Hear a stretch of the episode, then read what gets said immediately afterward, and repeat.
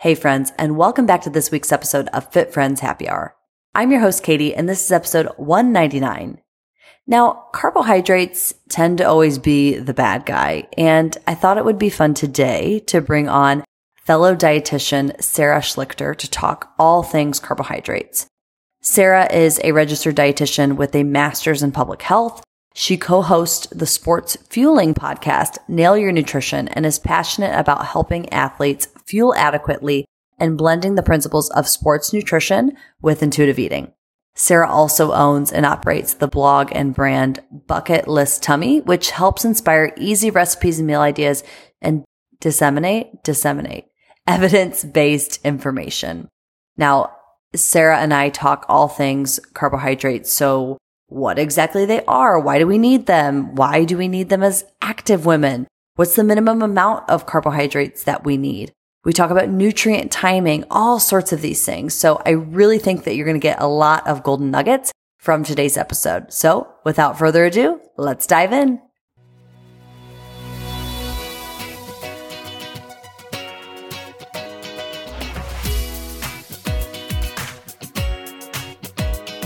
Welcome to Fit Friends Happy Hour, a podcast about all things nutrition, fitness, and life in your 20s and 30s, all from a non diet lens.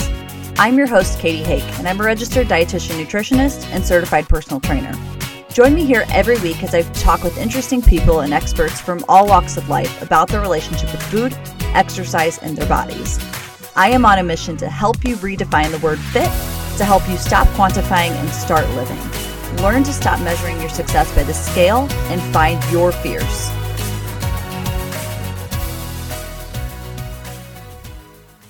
Sarah, welcome to Fit Friends Happy Hour. We're so happy to have you. I'm so excited to be here, Katie. Thank you so much. First, let's start by just telling us a little bit about yourself. What is your story with food and fitness, and how did you become a dietitian? Yes. So I have always been an active person. So growing up, I played three sports in high school and went on to play a sport in college. So I kind of always identified as an athlete and an active person. After college, I took up running, and a big portion of that was because it was easy and free. And I really like to kind of just be outside. And I met my now husband, who was a college track and cross country coach. So he was in the running environment too. So I'm sure that contributed a little bit. So now I, I'm a big runner. I love just being outside, hiking, running, everything like that. In terms of food, I actually am a career changer. So my undergrad was actually in sports business. So going back to that athletic realm, I always thought I wanted to work in college sports and kind of had a family business growing up. So thought I kind of wanted to stay within that realm. And I kind of teeter tottered for a few years after college. And I tell people I figured out what I did not want to do. And really just, I don't even know how it happened, but developed this passion for food and healthy eating. And I think looking back, it was a little bit disordered. Like I really wanted to learn more about nutrition to be healthier and help everyone else be, and I'm using air quotes, be mm-hmm. healthier. And um, so I went back to school. I got my MPH, my Master's of Public Health, and became an RD. And since then, my views on nutrition have changed a lot. yeah, I love that you say that. Looking back, you know, maybe your views were somewhat disordered because, unfortunately, I feel like that is so much of many dietitian stories. Is you know, I got into nutrition because I was really focused on it in that season of life. So what were some things that you saw specifically in the running community looking back that maybe were a little bit disordered in terms of food and, and fitness? Yeah, I think so much of it stems back to just this thin ideal, this culture that this diet culture that we are all inundated with, and thinking that you have to be one specific body size to succeed or to be fast. And the messages that are thrown at you is, you know, you have to eat less to look this way. So I think that was just the big message. And I never had an eating disorder, and I don't think I would even classify myself as disordered eating, but I do think I bordered on forms of orthorexia, just thinking that foods were some were good and bad, and some foods were better than others, and kind of figuring out like, okay, I'm I know what to do for myself. Now let me help everyone else type mm, thing. And yeah, wearing that like badge of honor as as the health health expert for sure. Right. And then once you get into it, I mean it's it's just there's so much to learn and it's so fascinating. I mean food and nutrition in and of itself, but definitely for me it stemmed from wanting to make myself healthier. Mm, so interesting. And I love today's topic. What we're going to talk about specifically is carbohydrates. You brought up the fact that, you know, looking at food is good versus bad. And specifically when it comes to active women, carbohydrates tend to be very feared. So let's start by breaking down what exactly carbs are. Let's start with like maybe maybe we put yourself in that moment when you were in school and you were learning what were some of the things that were just kind of mind-blowing to you especially as an athlete. Yeah. So, I mean, let's be basic biochemistry. It's carbs are just strands of carbon, oxygen, hydrogen. And they are the macronutrient group that, for some reason, is just really feared in our society today. And they are typically supposed to be the majority of our diet. You know, the Institute of Medicine, the recommendations are 40 to 65%. But there's so many voices in our culture today that are saying low carb or carbs make you gain weight, make you gain fat. So there's this huge fear of carbs in general. But I just like to tell my clients when we break it down like carbs are in most of the food groups we see. And there's a reason for that. I mean, they are the majority of the macronutrients that we need. So we're talking breads, grains, fruits, vegetables, dairy products, sweets, anything like that. All of those have carbohydrates. And when we simplify it, it's really just energy. We're breaking down those carbohydrates into sugars that our body can use. So when we're talking about an athletic population, specifically active women, that is really the fuel for our activity. I mean, it is what we're going to run on, it's what's going to keep us going, steady state exercise. If we're trying to PR or reach a personal best or just improve exercise, it's really what's going to fuel that as well you threw out that that range like 40 to 60% and i want to talk about that for a minute because it, for me as a dietitian working in private practice as well, you know, assessing somebody's, you know, air quotes diet, looking at their eating patterns, a lot of times for many women, that majority, right? So if we're looking at their total energy, you know, over half should come from carbohydrates. What do you typically see in this general population? Like, where would you guess that that falls typically? Uh, it's hard to answer. So I think in my population, I am seeing probably at least 50% of their diet is carbs. They feel bad about it though. They feel guilty mm-hmm. that they're eating bagels or that they're eating sweets at night. And if they're not exercising, they shouldn't be earning it. But when I look at their whole diet as a whole, I think the majority of calories are coming from carbohydrates. But the caveat is there's just not enough calories in general. So the proportion mm-hmm. is skewed. They're mm-hmm. just under eating, restricting, and sometimes it's unconsciously or just not knowing how much their body needs. But in general, I think all of the macronutrients are muted to where they should be. Yeah. You know, you talked about the reasons that our bodies need carbohydrates. Let's talk about the brain for a little bit. What is your knowledge about, you know, let's say the minimum amount of carbs needed for just the brain? Yeah. So, I, I, mean, there's this number that's been thrown around, and I honestly don't know where it came from. Maybe you do, but I'm sure there's some research studies showing that 130 grams is the minimum amount of carbohydrates needed per day just for your brain. Our brain runs on glucose. So, again, that's the broken down carbohydrate. So, a lot of times people aren't thinking about that when they're thinking about carbohydrates. They're thinking just about muscles or liver or fueling their body. But when they're coming with symptoms of fatigue or brain fog or can't concentrate, we're like, well, how much carbohydrates are you eating? I mean, that is really the easiest, simplest, quickest form of energy for your brain. Can you give an example? You know, if somebody listening is like not in the macro range, I'm sure there's many people listening who have experience with counting macros and can say, oh, 130 grams, I know exactly what that looks like. But what might that amount look like for you know, in portion size, let's say for somebody eating in a day? Yeah. So 130 grams might sound like a lot of carbs to your point for someone without too much knowledge or who's speaking in macronutrients. But when you break it down, it's really 40 grams of carbs, three meals a day.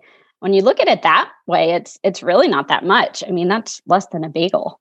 Yeah. Like two, it's I mean, it's two pieces of bread, maybe a piece of fruit per meal.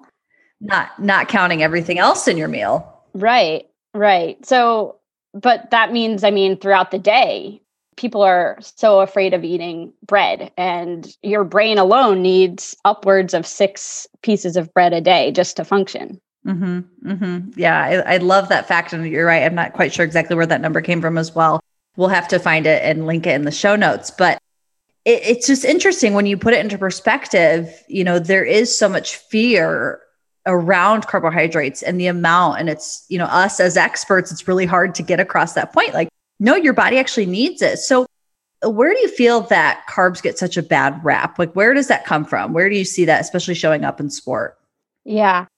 Personally, I think it comes from the fact that people think, first of all, they think carbohydrates are only these sweet foods. Like they're thinking about highly palatable foods and they're equating that to carbohydrates and not remembering that carbs are found in in pretty much all foods we eat whether you're talking about legumes grains fruits vegetables dairy i mean there's carbs in that so i think it's really an uneven fight when you look at it like that because people are grouping all of carbs into this one category.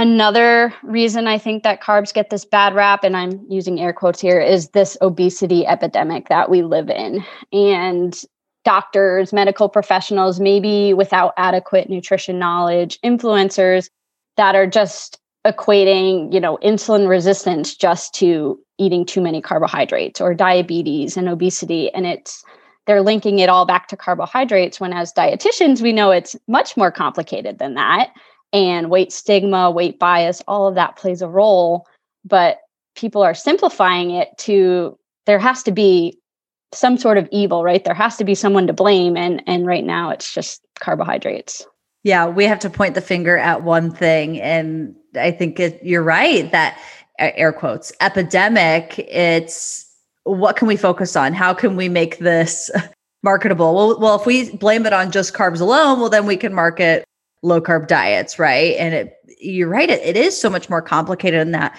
What are other things that, you know, you mentioned that contribute to insulin resistance? You mentioned that a lot of people will just say, oh, it's, it's just carbs, but what's part of the bigger picture? Yeah, I mean, I think a big thing is stress, and a lot of people aren't recognizing that. And whether you're stressing about the carbs or the diet, right? Like all of that can kind of go in. Activity, genetics, genetics is a big thing that that we don't give credit to, and a lot of that is out of our control, which is hard for people to, you know, they want to control everything and be in control.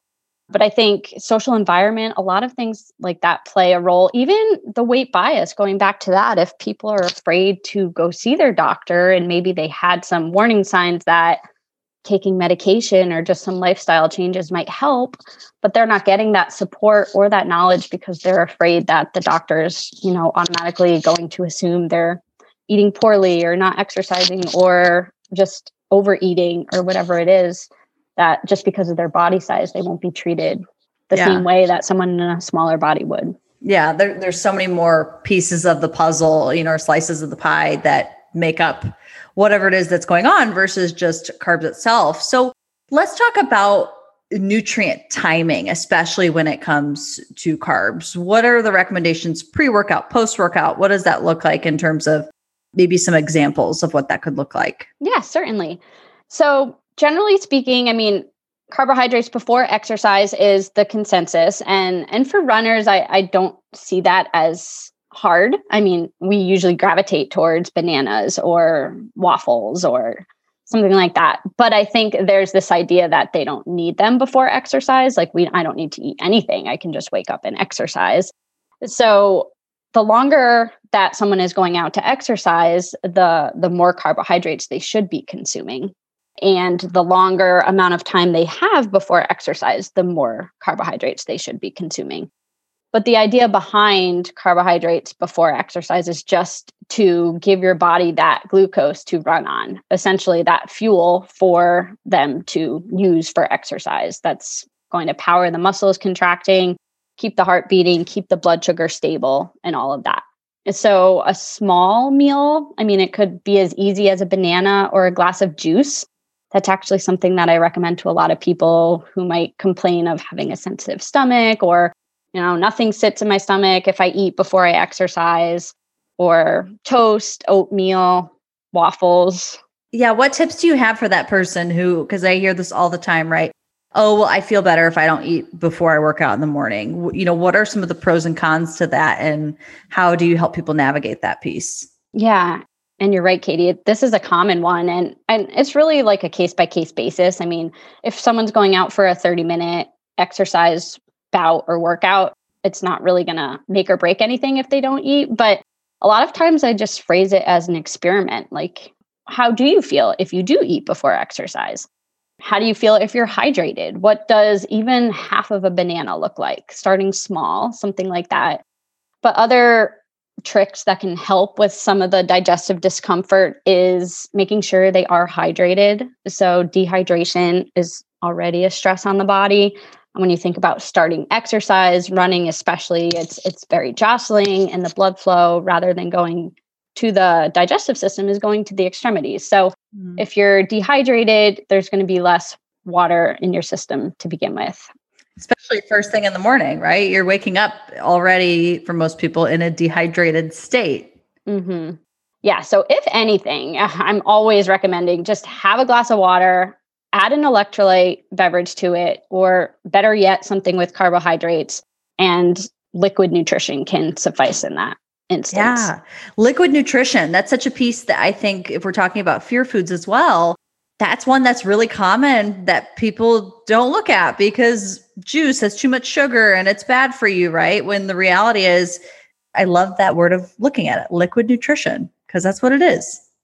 And it's simple, especially for people who, you know, seem to stress about the planning or you're traveling somewhere. I mean, you can always have a water bottle with you and add something to it but to your point, I mean, yeah, there's this when I'm going through consultations with clients and trying to see, okay, do you have any food rules? And and they say no. And then obviously we dig in and things come up and it's like, well, I can't drink anything with calories, you know, like I drink water and I can't have juice or I can't have a milkshake or chocolate milk, you know, anything like that. It's just I save the calories for eating. And we really dig down like, where did that rule come from? Who mm. told you that you can't do that? Do you like orange juice what what would it be like to try it before a run how would you feel? So a lot of it is really just myth busting but also just experimenting like really putting the ball in their court to say like you have thought this for a long time but what would it be like if it wasn't what you thought? What would it be like if you could have this before exercise? Or what would a run feel like when you're not hitting the wall or you're not bowing over because you're so tired after 20 minutes? Yeah creating their own experiences to kind of negate that that food rule. So what about so what are, we talked about pre-workout a little bit. What is like the timing reference? You gave us an idea of like the amount or some ideas. Should somebody aim to eat 30 minutes before, 2 hours before? What's kind of the ideal? Yeah, so a lot of this too will depend on how far they're going, but I think 30 to 60 minutes is a pretty good window, especially if it's, you know, something less than an hour something longer, like someone running a half marathon or a full marathon, I might suggest a couple hours before. And the reason for that is I'd probably want you to get more than 30 grams of carbs in. I'd want you to get a little bit more in and therefore allow more time for your body to digest it. But it's the sports nutrition recommendations are one to four grams of carbs per kilogram of body weight one to four hours before. So if it's an hour before, consuming 30 grams per kilogram of body weight. And going back to that experimentation, that's kind of a big range, right? And so it depends on the person and, and how they feel and what feels best as far as how soon or how far away. What about post workout? Yeah. So post workout, again, there is a need for nutrition. You're not done once you finish that workout and lift that last rep or finish that last sprint. You're not done until you start the post workout replenishment routine. So, generally speaking, we're saying a mixture of carbohydrates and protein. And the reason for that is carbohydrates, you've just depleted them or used a bunch of them throughout your workout. And we want to replenish them so your body can store them for future workouts. And, and glycogen is what we use for this storage term. And carbohydrates are also going to help your body minimize that protein breakdown and start the repair process. They're going to help raise insulin, which can be anabolic. And that's going to help your body start gaining more muscle because as you're exercising and you know this as a trainer, you're, you know, breaking down that muscle. So we need to start the repair process. So we say both together. And I try not to have clients think too much about this. You know, just pick something that you like. Chocolate milk can be great. If you have no appetite after exercise, which is common. I was going to ask about that because that's a huge one. Like, well, I'm not, really, I'm not hungry after I eat.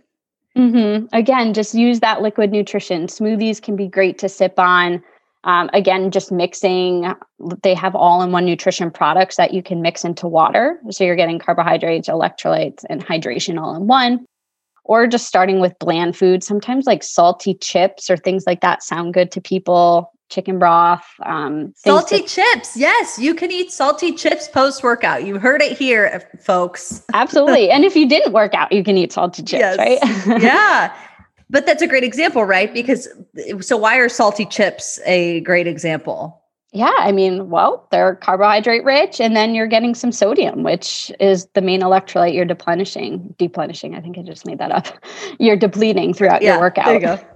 Yeah, I love that. And, the, you know, when we start to think about carbohydrates from this factual standpoint, right, and understanding them, it can help to start to remove some of that fear so, what about is there anything during workouts that people should know about in terms of carbohydrates and what's happening? And do they need to fuel? You know, you see people drinking, like, I know it's protein, but BCAAs and different concoctions during their workout. What's the need for that?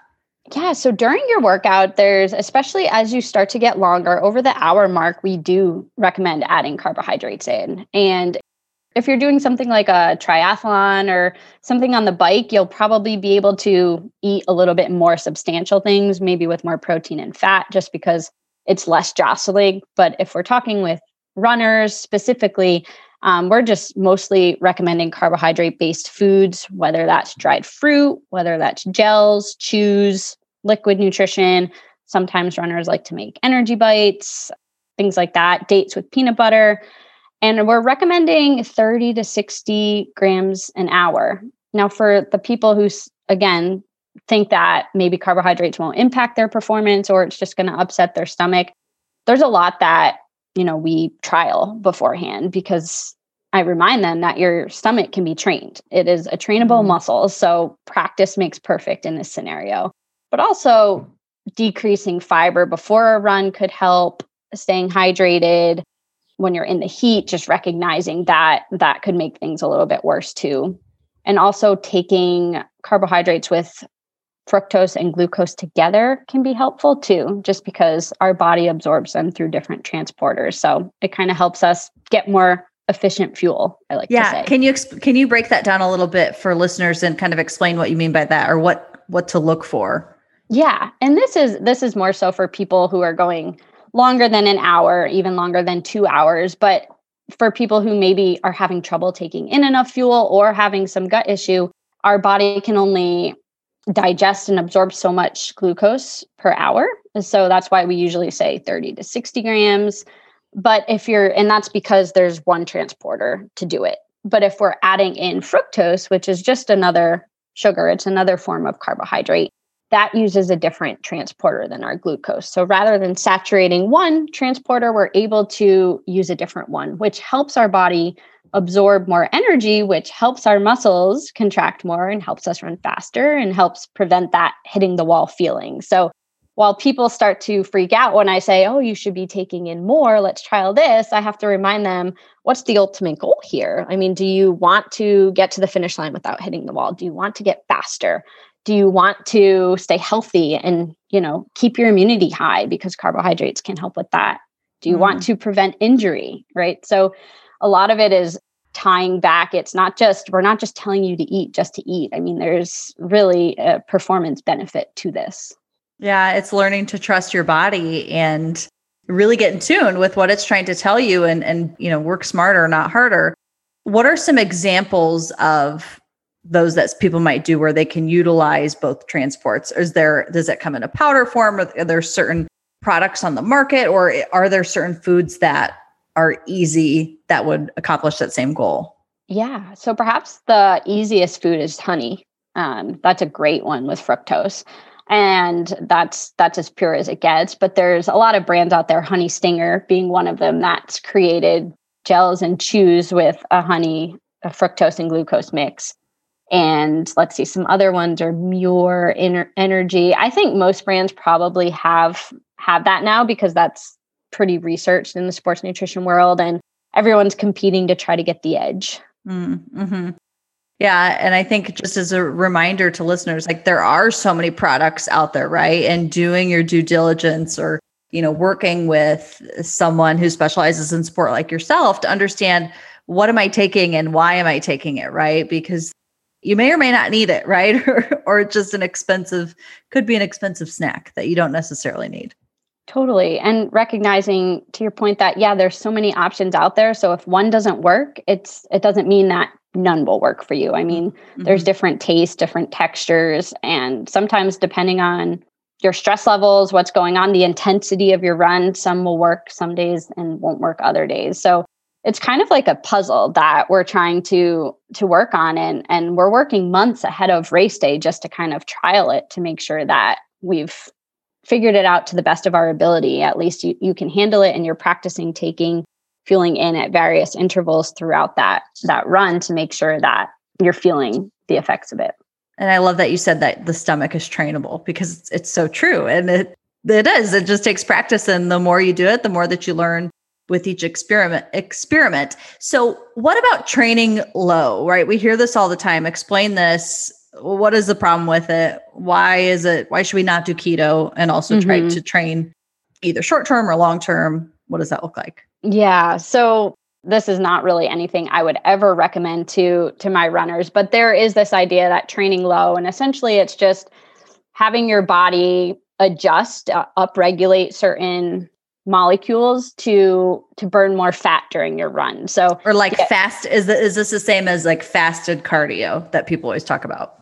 yeah, I think that's the main idea. Like, oh, I'm going to just burn the fat, but your body doesn't work that way. I mean, it's your there's going to be side effects. So this idea with training low is you're minimizing carbohydrate intake and before and around workouts. So it's it's strategic and I think some people might just go ahead and call it a low carb diet or maybe even go to the extent of keto, which is like 30 grams of carbs a day or something insane if you mm-hmm. think back to what we talked about your brain needs. Um, but yeah, so this idea that by doing that, you're upregulating certain things in your mitochondria to burn more fat, because essentially fat is almost like um, never ending fuel source, whereas carbohydrates are finite, which is true. That's why we want you to take them in at intervals. So, so you're not depleting those muscle stores completely.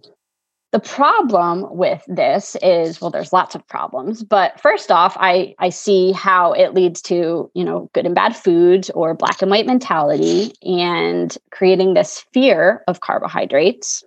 So that's one problem. The second problem is that it really, we talked about training your gut. So if you're really essentially training your gut to take in fats, well, what happens when you do tar- start to take in more carbohydrates? It's going to be really uncomfortable. So there's this idea that when you're training low, like maybe you you do all of this practice, you're training with a higher fat diet and you're not taking carbs in during your workout, you're not replenishing your workout with carbs and your body is quote unquote adjusting. But then you get to race day and you take carbs in, and that's probably the worst idea you could do because you're just not trained that Gatorade at the aid station, I imagine, just oh the cramps. right, you're gonna have so so much GI discomfort. Um, but then we talk about you know if if your goal is to get faster or PR um, or increase performance, the research is just not there for training low to do that. You need carbohydrate availability for your fast twitch muscle fibers. Period. Yeah, you see this all the time. I, I mean, I still see articles and things popping up about like keto athletes and things like that. And I, while I think, and I would love to hear your opinion, you know, I think there's probably athletes out there that it's possible and they they perform just fine. But I would agree with you. I just don't think the research there is there to support it long term. And I also think it's very much more complicated. Absolutely. Do. Yeah. It's like I mean, a lot of effort for uh, is it really worth it? Yeah. Uh, and a lot of people they do it i mean if you're running for two days straight or 100k or like these insane amounts I do think to an extent it's helpful that your body can do that. But I wouldn't completely void you of carbohydrates either, right? I do think there's a middle ground. And especially if we're talking about staying healthy, your immune system and your risk of injury, I mean, all of that plays in. And even the people who say, well, I absolutely cannot stomach any carbohydrates during exercise. So I'm just, I'm just going to, you know, become fat adapted. That's another term or train low.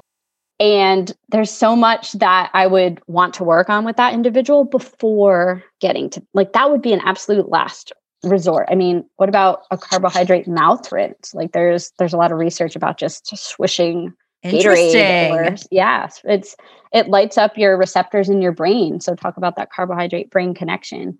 And then, you know, staying hydrated, avoiding NSAIDs before exercise, minimizing fiber. Like there's so much that we could work on adding a probiotic before resorting to something like that. So I would just hope that people, I just want to spread that message, you know, like it doesn't, if you don't think you can stomach carbohydrates, maybe you're just not trying the right things.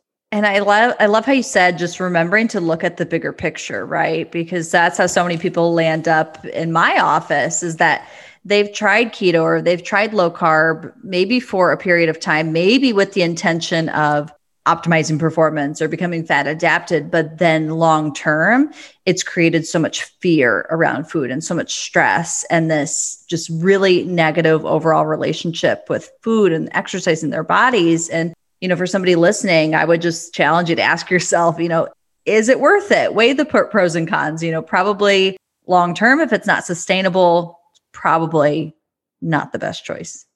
Totally. And the other thing I want to add, knowing that most of your demographic listeners are female, is that women are different than men. I mean, men might have a little bit more success with this, but we have different hormones. We have menstrual cycles, and there's a lot of research right now, thanks to Stacy Sims, who is kind of spearheading this like women are not small men initiative, is really a lot of the research has just been on men. It hasn't been on women. So they're using data to extrapolate to women. And now we're learning that we don't react the same way. So fasting or a low carb diet or keto for a woman is going to be a lot more detrimental.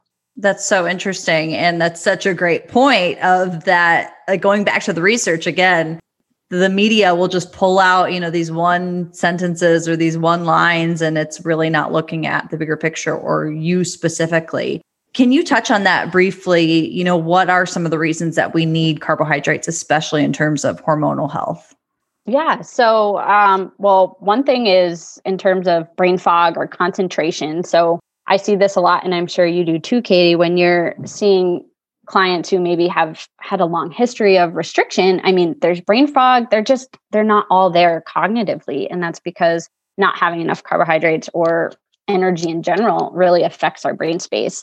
So that's one thing. But another thing is our hormones just need all of the macronutrients. If if we're not getting enough carbohydrates, our cortisol, our stress hormone is going to be chronically high, and that affects a lot of things in our body.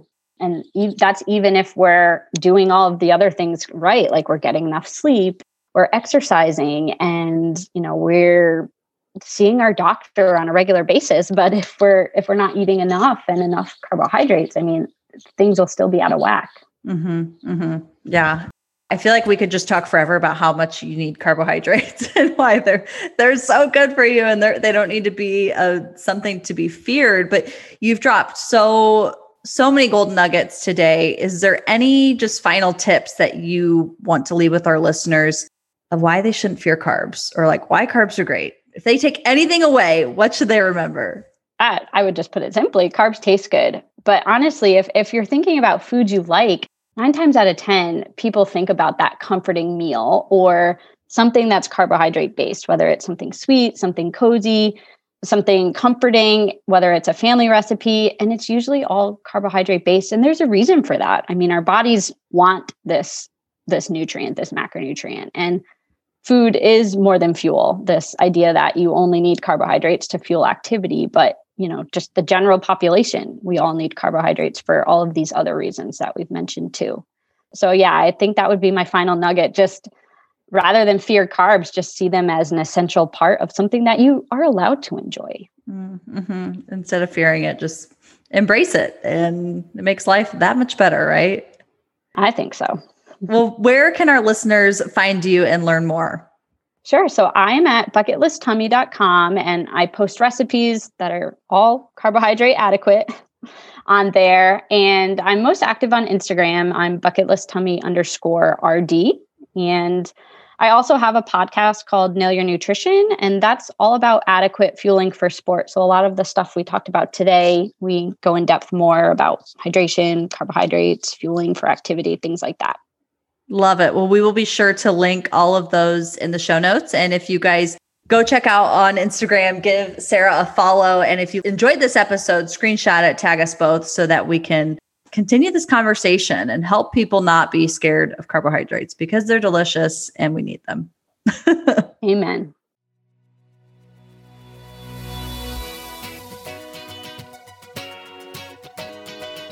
Thanks for listening to this episode of Fit Friends Happy Hour. If you liked this episode, don't forget to share it with a friend. You can subscribe to the podcast on Apple Podcasts or Stitcher. You can also find us on Instagram and Facebook at Fit Friends Happy Hour. Talk to you next time.